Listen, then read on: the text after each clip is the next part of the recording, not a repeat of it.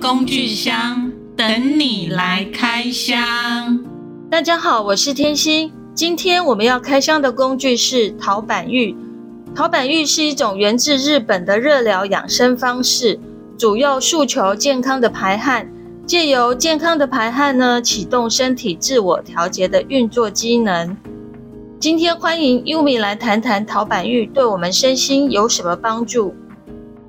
Yumi 你好，今天好高兴邀请你来参加我们心灵工具箱的录音，请 Yumi 简单的自我介绍一下。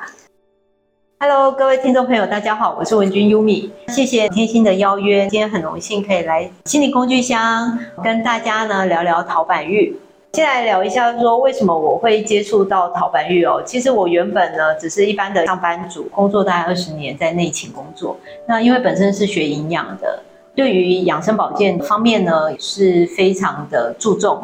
除了饮食方面啊，还有运动，对于其他的保健的疗法呢，也会有兴趣想要去接触。比方说像坊间的温泉啊，或者是烤箱啦，或者是汗蒸幕等等，其实我都有去尝试过。但是我发现，就是说，像烤箱啊，还有温泉，对于我来讲，我在做的过程当中，因为它空气的不流通，很容易会导致我会有晕倒的一个经验。对于热的这个部分，我会很注意它的方式。在一个因缘机会之下，接触了陶板浴。陶板浴带给我的感觉呢，是可以带给你大量流汗，然后回去之后呢，你的睡眠品质呢会变得比较好，而且呢。身体也会比较轻松，所以呢，我就是深入的去做了解，发现呢，它除了这个之外呢，它带给人体还有很多很多的好处。在一次偶然的机会里面呢，就转职呢，去经营了陶板玉这样子的一个行业，希望可以将这么好的东西介绍给更多人知道，让大家拥有比较健康的身体，然后比较好的生活品质。可以请 Yumi 来谈谈什么是陶板浴呢？陶板浴它其实是一个温热身体，来促进血液循环还有排毒的健康调养法。那它简单来说，它最主要就是在解决我们现代人不流汗以及流出汗的一个问题。没办法流汗是因为他的身体的代谢出了问题吗？应该是说没办法流汗，他的身体的新陈代谢一定是会出问题。汗腺呢，它是一个未进化完成的器官。如果你今天不用它，它就没作用；今天你用它，它就会有作用。所以，如果你今天你不会流汗，那就表示其实你就是一直没有在使用你的汗腺。像现在的人，大部分都在冷气房，因为在冷气房的时候，你汗腺就不需要排汗，那久而久之，它就没有功用了，就不流汗。陶板浴就是让我们可以流汗就对了。对，没错。这个汗我们要怎么知道？因为若流汗过多的时候，可能也会有出现身体状况。那像这种汗，我们要怎么的去辨别？应该是说，陶板浴流的汗呢，它是属于比较好的汗。我们的汗，它的成分百分之九十九都是水分。好的汗来讲的话，它应该要越接近水，而且呢，它具有比较清爽的一个功能。当你汗水干掉了之后，你应该会觉得是干爽的。不会觉得黏腻感。那像不好的汗来讲的话，它就是血浆的成分会比较多，蛋白质成分比较多，矿物质也比较多。所以当它干掉的时候，你会觉得身体是黏黏的。像这样的汗，如果流大量的来讲的话，你流失的一些矿物质也会比较多，所以你会觉得比较不舒服，比较疲累感比较重。可是如果在陶板浴，你大量的流汗，并不会有这样的问题。而且最重要的是，我们在大量流汗的同时，我们会补充水分。这个是非常重要的。坊间有所谓的圆盘浴，陶板浴跟圆盘浴有什么样的不同吗？陶板浴跟岩盘浴都是日本这边过来的健康调养法，都是属于热疗的一种。最大的一个差异点是在于湿度的控制。岩盘浴的湿度控制应该是比较高，它会让人的心肺负担可能会比较大。陶板浴它的湿度控制大概是在二十五趴到三十趴，所以呢，非常适合像老年人或者是慢性疾病的人都可以躺，这是最大的一个差异点。像流汗这件事情，我一定要去躺陶板浴啊，或者是岩盘浴，我才能大量流汗。那像我运动，我也在大量流汗，对身体也是一种调养。那这样有什么不同吗？运动对身体是非常好的一件事情哦。我们身体要健康，不外乎就是要有健康饮食嘛，适当运动嘛，跟休息。对吧？大部分人是运动量不足。运动呢，它可以增加我们的心肺功能，训练我们的肌力，它也可以促进我们汗腺去排汗。最大的不同点应该是在于，就是说我们在运动流的汗，如果当你的心率功能没有达到每分钟跳一百三，或者是运动达三十分钟以上，有时候我们流的汗只是很表层的调节体温。你要是能够运动的时间拉长，那你排的汗也会是慢慢趋近于比较好的汗水。陶板浴的汗呢，它是不黏不臭的，因为它是透过远红外线去温热你体内的脏器，像肝脏、好肌肉层。那当你体内的温度提高了之后，温热了之后，你身体就会慢慢慢慢的流汗，它会刺激皮脂腺，它会去把我们细胞内的生成的像重金属物质啊带出来。所以它比较不黏腻。那像我不喜欢运动的话，我就可以透过陶板浴来提升我自己身体的机能，或者是新陈代谢嘛。如果不喜欢运动的人，他一定要提高他的新陈代谢率的话，他势必就得要用这样的方式啊。比方说，他躺陶板浴、岩盘浴，或者去泡澡，或者是泡汤都可以。他势必要用这种被动式的方式去促进你的新陈代谢。泡澡来讲好了，台湾现在的家庭可能有浴缸，浴缸的人其实是比较少的嘛，而且台湾人没有泡澡的习惯。温泉来讲，也不是都适合每一个人。因为说呢？因为温泉来讲的话，它的温度大概就是四十四十二度。那像你一般我们在泡温泉的时候，第一个要注意的是，你不可以过心脏。你那个温度会去让你的血管收缩。如果像有慢性病的人，其实对他们来讲，心肺负担是很大的。然后泡温泉，它是从表皮一层一层的暖进去，所以你在泡温泉的时候，你大概坐在温泉池五分钟，你也要起来休息。所以你大概也要四十五分钟这样子的，慢慢的冷热的交替，才能达到你的循环。像陶板浴来讲的话，你可以把它想象成它是被动式的运动，因为它透过热远红外线，它可以去促进你的新陈代谢，加速你的代谢循环。所以有些人他躺了陶板浴，他的循环起来的时候，他就会大量的排汗，他也会消耗热量，但是它不能取代运动。这样听起来也是不喜欢运动的一个福音，就是我也可以透过这样的方式来促进自己身体的新陈代谢。那你刚刚讲到温泉跟这个陶板浴又有什么不一样？它们的差异性最主要就是呢，泡温泉它是由外而内，它是从表皮一层一层的暖进去，你会冷热交替这样子，大概要泡四十分钟，你才能达到你的这个循环，你循环才会起来。陶板浴它是由内而外，所以你会发现哦，你进去之后，你不会马上流汗，你一定要躺一段时间，这个时间就是每个人的循环启动的时间不一样。大概平均来讲，大概十到十五分钟。如果你循环比较差的话，可能有的人要躺到二十分钟或三十分钟，也不一定。当你的核心暖了之后，你身体才会慢慢的去流汗。那我想问一下，这样流汗到底流过多的汗，或者是流太多也会脱水的状况，或电解质失衡这个状态，陶板浴会有这样子的问题，或者是要注意的事项吗？嗯，所以我们在躺陶板浴的整个过程，有可能会大量的排汗嘛，所以水分的补充是相当重要的。整个流程来讲，你至少你要补充八百到一千 CC 的水。那我们会分为三阶段去喝，比方说，哎，我们在进陶板浴前，你可以先补充一次，大概就是三百 CC，啊，到四百都可以。你在做陶板浴的时候，你也要适当的补充，因为你会开始排汗，然后之后出来也是，所以你大概就抓一下，整个一个过程就是喝差不多一千。我们不建议说一次大量把这个水喝完，因为那对身体是一种负担，而且呢也没有什么帮助。那我想要再请教一下，如果平常我就很容易流汗了，那我还适合再去躺陶板浴吗？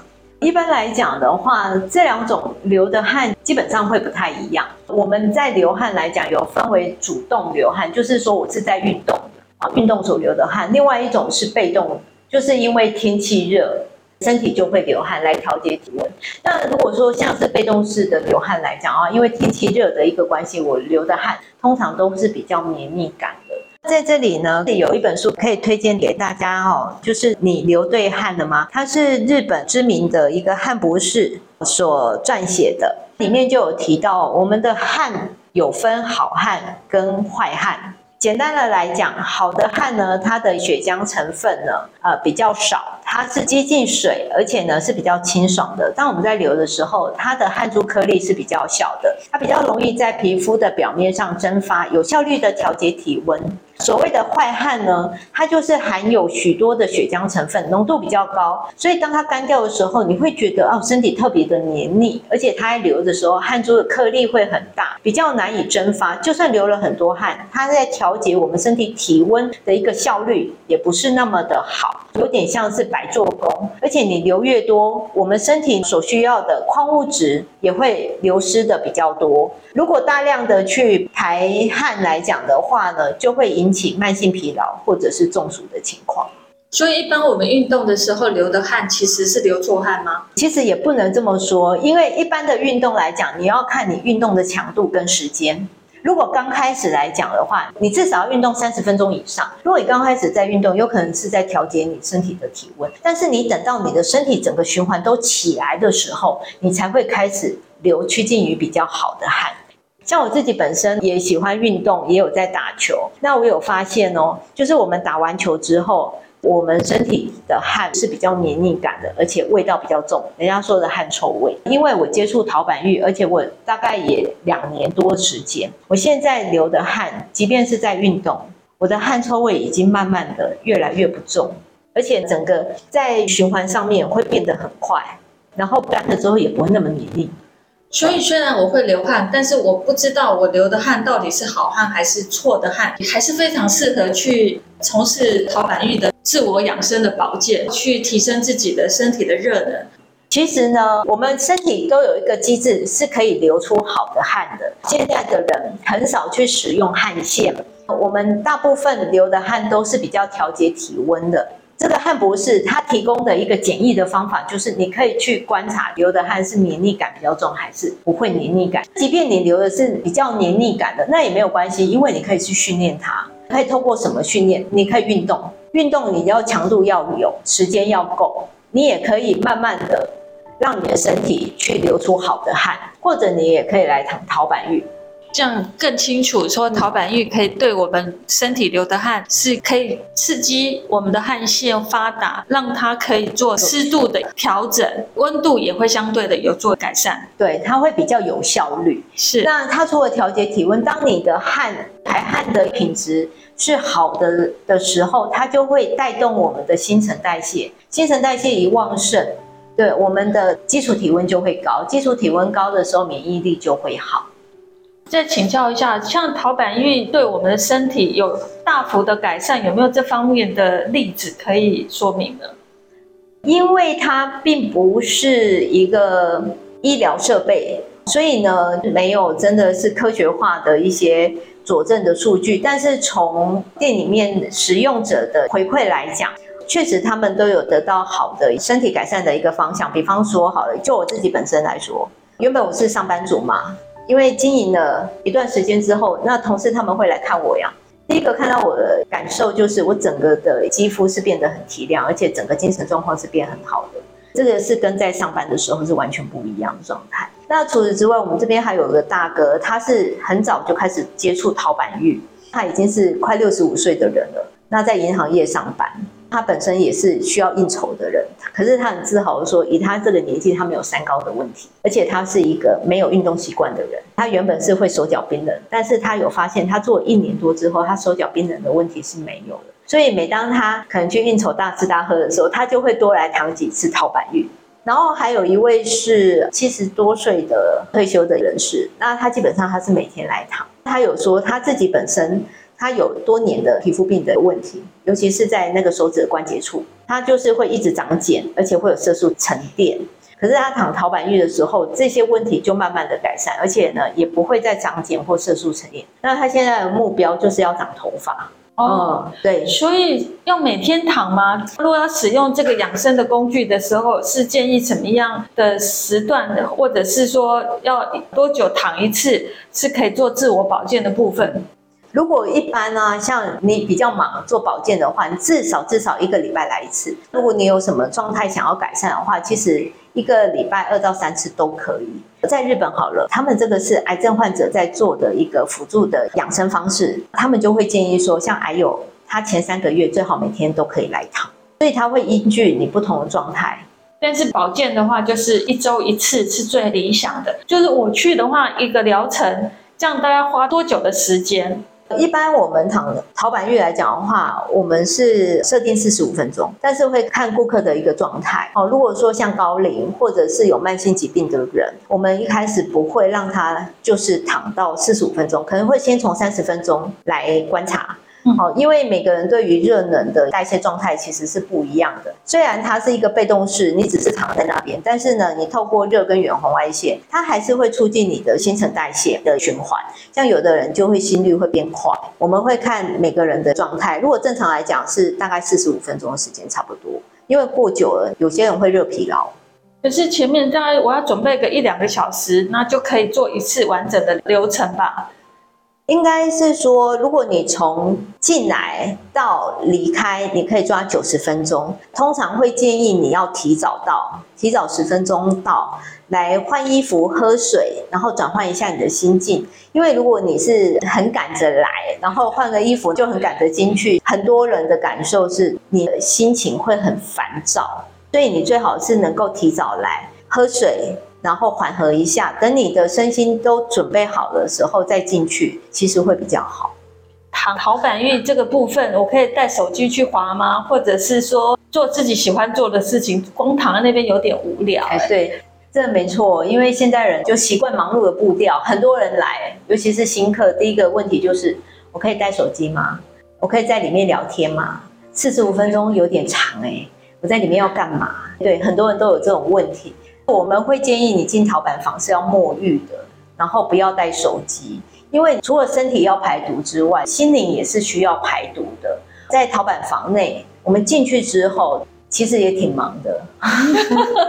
第一个，我们可以先进行缓慢的腹式的呼吸法，让我们身体放松。那这时候，我们大脑就会分泌出一种副交感的传递的物质，叫乙烯胆碱，然后它会让我们的心跳缓慢，达到放松的效果。那当你放松了之后啊，我们在里面呢、啊、会有一些姿势。我们会先平躺，你从背肌开始温暖，让远红外线跟热能够去温暖你的核心。开始流汗的时候，你就可以趴着或者是侧躺都可以，你就可以用你舒服的姿势。如果你觉得说，哎，你腰比较酸，你就多温热你的腰部，或者是你是比较寒冷体质的人，你就是多温热你的腹部。你可以依照身体的需求来调整姿势，会很有效。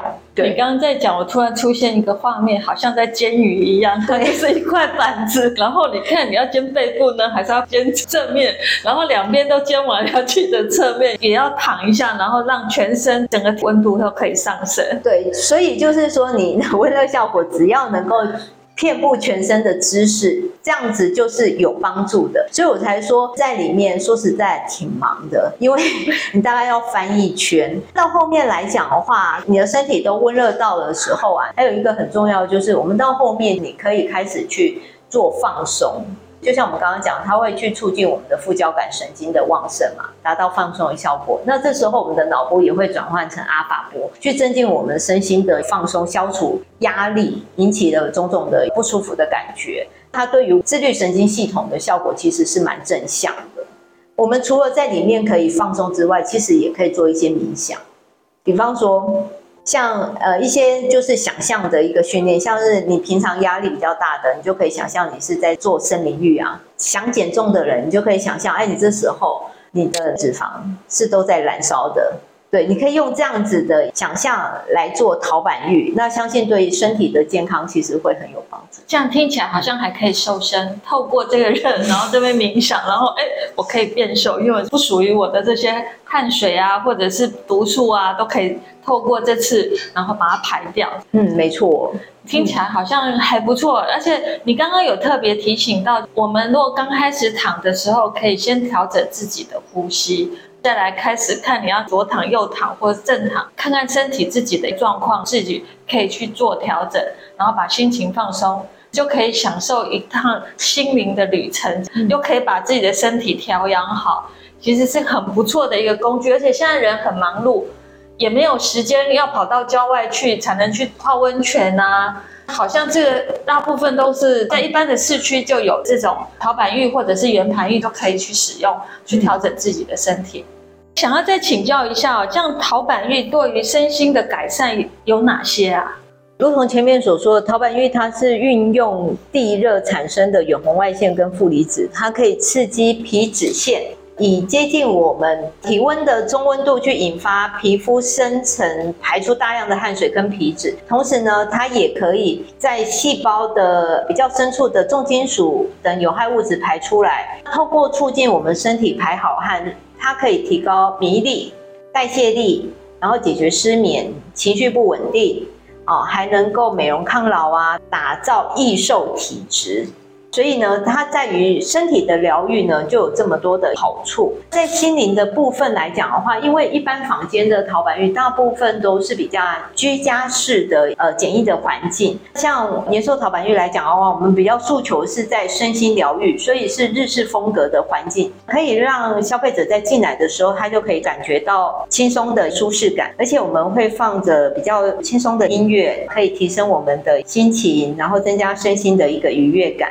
所以建议我们可以提早十分钟到达现场。那先换好我们帮你备好的浴衣，然后之后呢，喝水，让心情缓和下来，感受舒适的环境。当身体处于放松的状态的时候，我们才能够感受到更加平静跟愉悦。等这时候我们身心都已经准备好，再进入陶板房，就能够帮助我们身体更能去降低压力激素的分泌。增加我们身体愉悦的激素。陶板浴针对现在人容易失眠这个部分，就能获得很好的改善。它有所谓的好转反应吗？一般我们从顾客那边得到的回馈来讲的话，第一个最容易会感受到就是皮肤。皮肤是我们人体最大器官嘛，那我们通过大量排汗，排汗来讲的话，它也会帮我们身体的废物跟毒素带出来。当它停留在皮肤上的时候，就有些人他回去就可能会容易痒，或者是起疹子，这个都是很正常的。另外来讲的话，有些人做一阵子可能会有拉肚子的情况，哦，或者是频尿，因为它是全身性的热量。如果当你的身体有一些旧疾的时候，你可能做一阵子的时候，这些旧疾它带给你的感受，它会被诱发出来。比方说，我们就有顾客好了，他原本有出过车祸，他的手臂呢受过伤，因为他做一段时间的时候，他有跟我讲说，他这两天做他的旧伤痛得相当厉害。可是呢，这时候你要放弃吗？不要，你要继续做。为什么？因为如果你不去理它，我们旧伤我们常常会发生什么样的情况？粘连，或者是气血不顺。所以你要继续去做，有反应其实是好的，因为透过血液循环，血液会将你的养分跟氧气带到这些不舒服的地方，去帮你做细胞的代谢修复。最后再请教一下，在使用陶板浴有没有什么禁忌，或者是要注意的事项？使用陶板浴，开玩笑来讲的话，第一个，如果你不喜欢大量流汗，当然就不适合。那除此之外来讲的话，因为它是属于一个热疗嘛，哈，所以呢，像怀孕的孕妇来讲，我们也不建议使用。那另外就是你的身体正处于急性的发炎期的时候，也不建议使用，因为它的温湿度的控制都是相当温和的，就算是慢性病或是高龄的老者，其实都可以来体验陶板浴。那小朋友呢？小朋友来讲的话，七岁以上都可以用，因为其实它是一个理疗过程，它并不是侵入性的。我们的远红外线波对于小孩子来讲也是相当有帮助的。所以，如果有过敏性体质的，也适合来做陶板浴的疗愈。过敏性体质的人其实更适合，为什么？因为一般以中医的观点来讲，你有过敏性体质的，通常都是你体内湿气比较重。所以你要去除湿，把身体的湿气排出来。那身体湿气排出来，不外乎就是运动嘛，你要流汗。但是现在的人运动量通常不足，那你要大量的运动来讲的话，其实另一个层面也是身体的耗损，必须要这么讲。如果可以搭配着用，其实是更棒。身体要健康其实不难，只要把温度跟湿度调节的平衡的时候，其实五脏六腑就会健康了。对，没错。那陶板浴其实就是一个很好的疗愈工具，因为它有透过流汗来调整我们的湿度，也透过体温的上升、有红外线这个部分上升一度，其实百病就不重生了。嗯，有什么需要注意的事项？如果你今天你要来做陶板浴的时候，你要注意的是，如果女孩子经期来的时候，第一天到第三天会建议不要躺，因为每个人体质不一样，因为它会促进血液循环嘛，哦，怕你的一个血流量会忽然变得很多，人会不舒服。然后再来就是不要空腹饥饿感来，怕你会低血糖。嗯，哦，低血糖其实蛮危险的。嗯，那另外也不要吃太饱来，好，因为也会很不舒服。那这样听起来，大概就是两餐的中间来使用陶板浴是最适合的。对，或者是你吃完饭要至少隔三十分钟以上。那另外来讲的话，因为陶板浴是一个热疗，它是让你身体温热了之后达到排汗，所以做完之后，我们也比较不建议去冲澡。现在很多年轻人流完汗的时候，他就会觉得哇，流好多汗哦，他要赶快去把它冲掉。其实我们是不建议的，因为你的身体都处于热的状态。我们来就是要除湿嘛，那你马上去冲澡的时候，你又会把毛细孔又收缩起来，你的湿气又出不来。你这样子来讲的话，你等于白来躺。基本上来讲，会建议你就让身体慢慢的降温，大概三到四个小时之后，你想洗你再洗。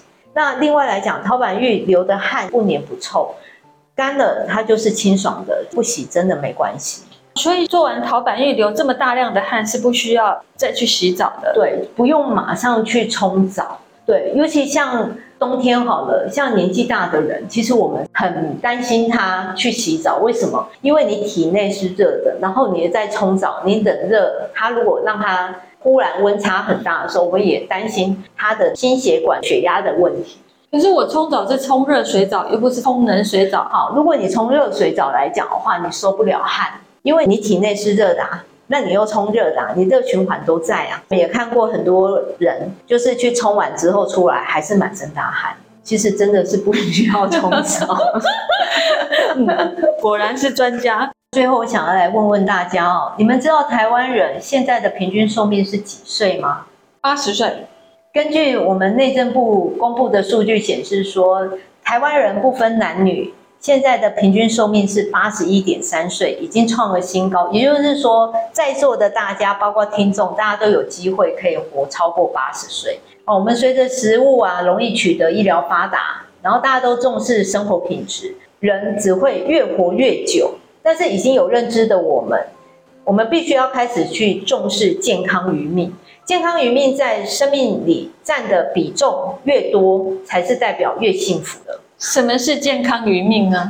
健康余命，简单的来说，就是呢，你的身体健康不需要依赖别人照顾存活的年数。相反的，就是不健康余命嘛。不健康余命就是你可能因为疾病或者是其他原因，需要透过别人来照顾自己，你才能够存活。所以照理来说，我们现在台湾医疗越来越发达，然后也重视生活品质，平均寿命延长。那是不是不健康余命应该要缩短呢？事实上不是这样子的，事实上是不健康余命却是越来越长。行政院主计处在二零一八年有统计，台湾人的不健康余命大概是八点四年，也就是说，我们每个人都很可能会遭遇到失能，得要坐轮椅、卧床、慢性病的缠身超过八年。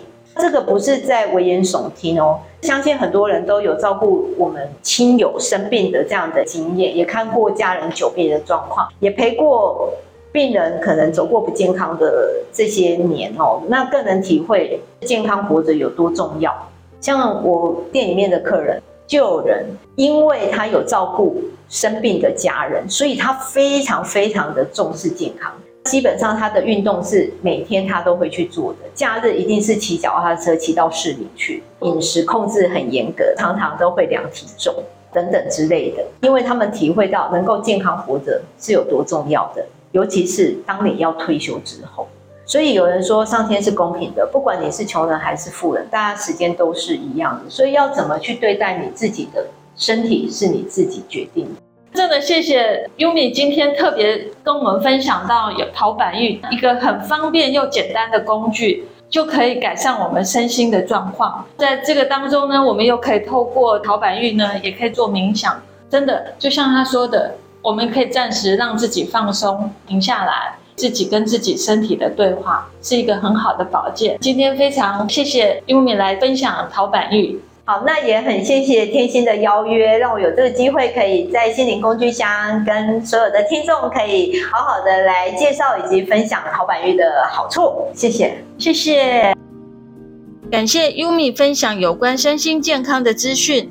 陶板浴只要舒服的躺在陶板浴室里，配合喝水，用地热以温和的方式导入人体，达到深层排汗的代谢功能，真是太适合现代人的工具。感谢大家的收听。如果你想要体验更多的心灵疗愈工具，请继续关注我们的节目哦。谢谢。